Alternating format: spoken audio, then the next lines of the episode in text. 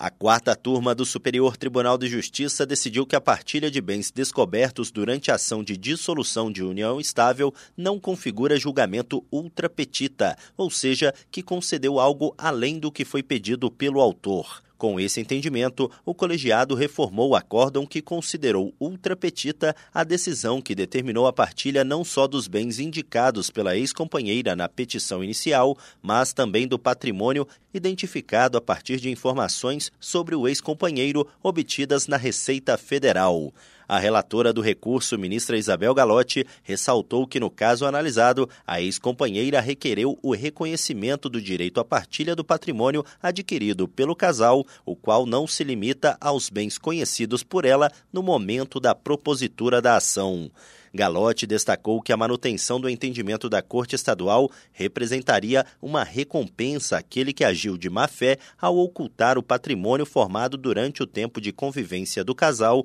o qual somente foi descoberto graças à requisição de informações feita pela Justiça à Receita Federal. Do Superior Tribunal de Justiça, Tiago Gomide.